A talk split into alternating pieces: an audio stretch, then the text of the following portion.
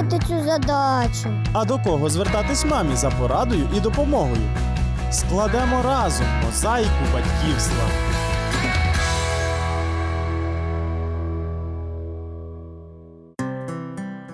Вітаю! З вами знову мозаїка батьківства і я Олена. Чи знаєте ви, що успіху багатьох відомих людей передувала ціла низка невдач? Наприклад, Уінстона Черчилля не перевели з 6 класу у 7, а британським прем'єр-міністром він став лише у 62 роки. Знаменитого режисера Стівена Спілберга тричі поспіль не приймали до кіношколи при університеті Південної Каліфорнії. Соїчіро Хонда не зміг отримати роботу інженера у Тойота і став безробітним, але потім почав збирати мотоцикли і відкрив свою власну компанію Honda. А відомий англійський винахідник Джеймс Дайсон, коли працював над створенням пилесоса, за 15 років зробив 5126 невдалих прототипів, і лише 5127 запрацював. Ну а легендарний баскетболіст Майкл Джордан говорив: за свою кар'єру я не забив у кошик понад 9 тисяч м'ячів. Я програв майже 300 ігор. У 26 випадках на мене покладали відповідальність забити останній м'яч, а я промахувався. Я знову і знову зазнавав невдач, і саме тому я досягнув такого успіху. Генрі Форд був упевнений, поразка це можливість почати заново, більш ефективно. Мені здається, щось подібне можна сказати і про зміну школи. Перехід до нового навчального закладу дає можливість добре зарекомендувати себе, покращити оцінки, мати нових друзів. Однак для дитини це є ще й неабияким стресом. Я міняв школу два рази, тому що це пов'язано з роботою мого батька. Я переходила в другую школу, потому что был э, плохой класс, и на уроках было скучно. Я і мої батьки переїжджали. Плюс декілька разів переходила через те, що або батькам щось не подобалося, або мені були незручності в місці розташування школи і неприємності з е, колективом. Е, Я переходив з школи в школу, тому що одна школа була дуже далеко від дому. Е, Другий раз я переходив е, в школу, тому що були проблеми в колективі, і мама не хотіла, щоб я, щоб я був в такому класі.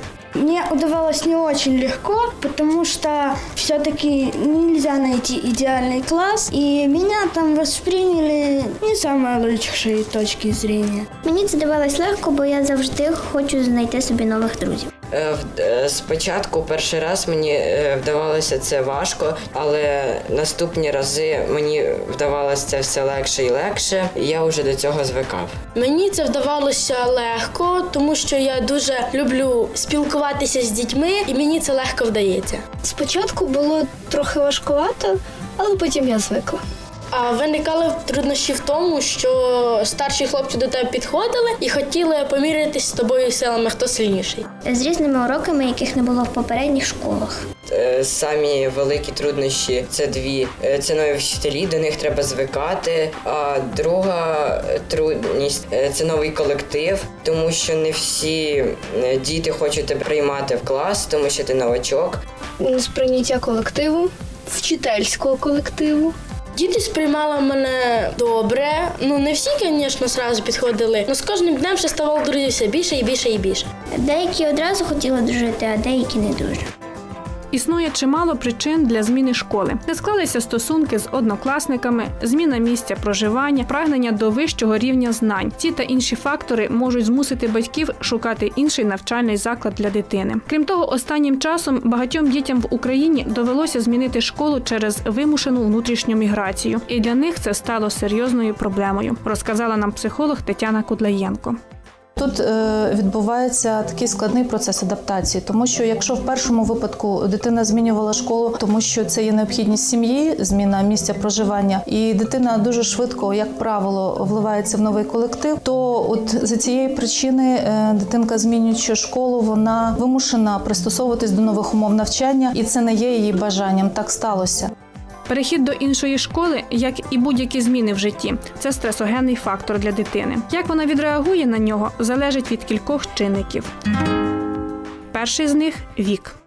Якщо це молодший школяр, то тут провідна діяльність, е, провідний тип діяльності в неї навчальний, і для неї авторитетним являються дорослі люди, е, батьки, ті, хто її оточують. І вона слухається, вона переходить в новий колектив. В принципі, більш-менш їй комфортно. Якщо це вже підліток, а ось тут е, вже провідна діяльність е, інтимно-особистісне спілкування. І підліток орієнтується на референтну групу. І коли він переходить в новий колектив, відповідно тут вже йде боротьба за лідерство і можуть виникати якісь проблеми. І якщо це вже старший шкільний вік, юнаки, то тут вже провідний тип діяльності це навчально-професійна діяльність, і відповідно дорослі знов являються авторитетними. В цьому віці, як правило, не існує якихось проблем переходу е, вікових. Особлива увага якраз направлена в перших, е, п'ятих та десятих класах, е, тому що це якраз є кризові періоди в житті дитинки, і це пов'язано з тим, що дитина переходить на новий етап розвитку свого.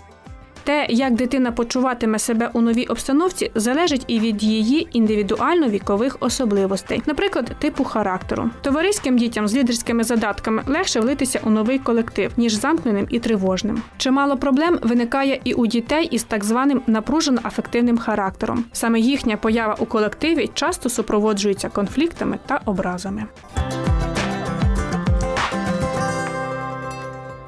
Учителі з великим стажем говорять про те, що кожен клас так само неповторний, як і кожна дитина. Змінюючи школу, дитина потрапляє в інший колектив, у якого є теж своєрідний характер, наголошує Тетяна Кудлаєнко. Класи можуть бути е, досить спокійними, де зібрані дітки конформні, наприклад, або більш такі тривожні, або замкнені. Клас буде спокійний. Але якщо там е, зібрані дітки в класі переважають, наприклад, які напружно-афективні чи демонстративного типу, то в такому класі можуть бути часті конфлікти, бійки. Дитина може проявляти агресію, може падати успішність, вона е, може ставати більш конфліктною. Психологи стверджують, що у людини звичка формується протягом 21 дня. Проте чітких строків адаптації школяра до нового класу або школи не існує. Крім віку і характеру, це залежить ще й від того, яка атмосфера у сім'ї та як дитина оцінює сама себе.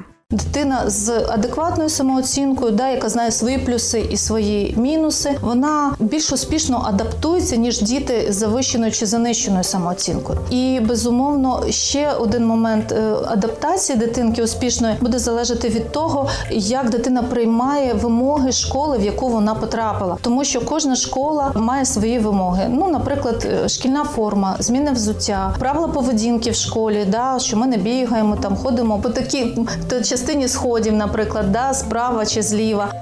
У період адаптації дитина потребує особливої підтримки батьків.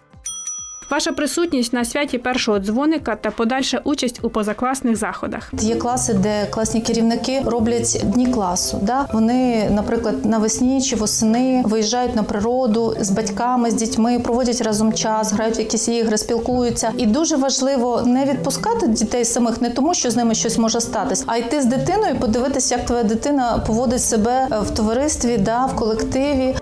А ось у дитини підліткового віку краще запитати, чи хотіла б вона вашого супроводу у перші хвилини знайомства з класом. Якщо так, з готовністю підіть до школи разом. Якщо ні, не наполягайте. Це Точно. Але намагайтеся підтримувати дружні стосунки з дитиною і спостерігайте за її поведінкою. Це дасть вам можливість вчасно помітити тривожні сигнали, що свідчать про проблеми у школі, навіть якщо дитина сама про них не розповідатиме. Є таке поняття як психосоматичні розлади, і всі, мабуть, про них чули. Наприклад, головний біль, нудота, підвищення температури тіла, біль в животі. І, як правило, ці симптоми виникають тоді, коли треба вранці вставати йти до школи. Або з вечора, коли дитина вже збирає портфелика чи рюкзак, якщо це дитина е, підліток. І якщо нема ніяких е, соматичних захворювань, да, дитину обстежили, то тут вже потрібно думати про те, що щось сталося. Якщо це не психосоматичні розлади, то дитина просто може е, ви помітили, що вона була енергійна, вона була жвава, спілкувалась. Тут дитина замикається в собі, заглиблюється в себе, не йде на контакт. І ось тут вже е, батькам, е, в залежності від того, в якому віці дитинка, потрібно розговорити дитинку, запитати, що, як, чому, для того, щоб не пропустити якісь моменти, які можуть бути дуже травмуючими для психіки дитини. Одна з найбільших проблем, з якими дитина може зустрітися у новому колективі, це булінг. Коли один або декілька однокласників намагаються підпорядкувати дитину своїй волі. При цьому вони вдаються до агресії, цькування і висміювання, попереджає психолог Тетяна Кудлаєнко.